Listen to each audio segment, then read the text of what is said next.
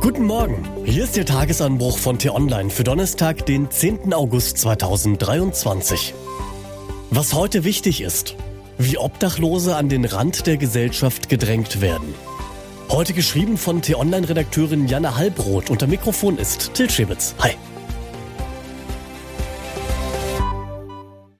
Vor allem diejenigen von uns, die in der Stadt wohnen, kennen den Anblick eines Obdachlosen. Damit einher geht nicht selten auch ein beißender und stechender Geruch. Betroffene, die sitzen meist mit vollgestopften Tüten oder mit einem Einkaufswagen, in dem sich allerhand Kram befindet, am Rand eines Parks, am Rande einer Straße, am Rande der Gesellschaft. Zusammengekauert umklammern sie ihr Hab und Gut. Und wir? Wir drehen uns dann oft weg, schauen in eine andere Richtung und rümpfen die Nase. Schließlich haben wir doch unsere eigenen Probleme. Aber es geht noch schlimmer. Gestern startete der Prozess zu einem Fall, der mich tief bestürzt und nachdenklich gemacht hat. Vor vier Jahren sollen zwei Männer in Mönchengladbach einen Obdachlosen erst misshandelt, dann getötet und seine Leiche später im Park versteckt haben. Der zuständige Staatsanwalt geht davon aus, dass ein 31-jähriger Angeklagter das Arbeitslosengeld des Opfers kassieren wollte. Er selbst habe mit dem Geld seine Schulden in Höhe von 200 Euro begleichen wollen. Für eine Summe von 200 Euro also hielten sie einen Menschen in ihrer Wohnung gefangen, sie fesselten ihn nachts an eine Heizung, traten ihn, wenn er zu laut schnarchte oder drückten ihm Heftzwecken in den Kopf. Über Wochen misshandelten sie den Mann schwer, bis er wohl schließlich vor lauter Erschöpfung zusammenbrach und starb. Seine Leiche verscharrten die Täter, versteckt in einem Koffer. Obdachlose sind nicht selten Opfer von Straftaten. Sie werden mit Benzin übergossen und angezündet oder im Schlaf von Jugendlichen zum Spaß getreten.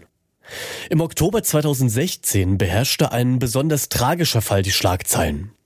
Ein Rentner stürzte im Vorraum einer Bankfiliale und blieb bewusstlos liegen. Drei Menschen gingen nacheinander an ihm vorbei und ignorierten ihn. Vor Gericht sagten sie dann aus, sie hätten den Sterbenden für einen Obdachlosen gehalten. Das zeigt, wie wenig manchen das Leben eines Obdachlosen wert zu sein scheint.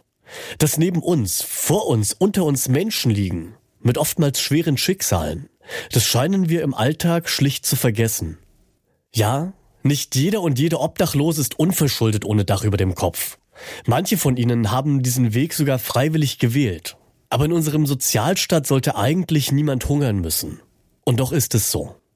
Vielleicht sollten wir unsere Solidarität manchmal nicht nur mit den uns aufgezwungenen Steuern zeigen, sondern dem einen oder anderen Obdachlosen, dem wir begegnen, wenigstens ein Lächeln schenken. Das ist sogar kostenlos. Was heute wichtig ist.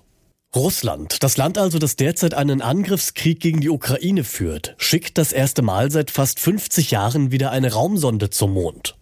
Luna 25 startet vom neuen Weltraumbahnhof Vostochny. Die Trägerrakete vom Typ Soyuz 2.1b mit der Sonde an Bord soll in der Nacht zum Freitag um 2.10 Uhr Moskauer Zeit starten.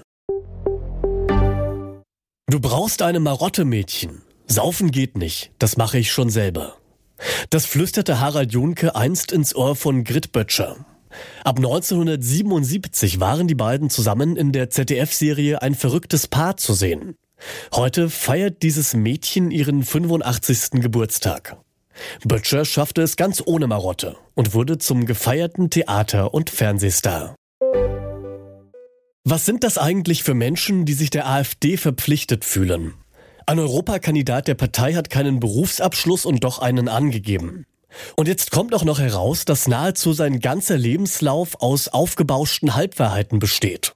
Ob die Partei nun trotzdem an ihm festhält, das können Sie bei uns nachlesen. Den Link dazu, den finden Sie in den Shownotes und alle anderen Nachrichten gibt es auch auf t-online.de oder in unserer App.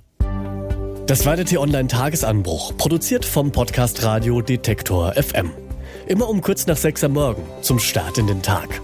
Diesen Podcast gibt es auch auf Spotify. Einfach nach Tagesanbruch suchen und folgen.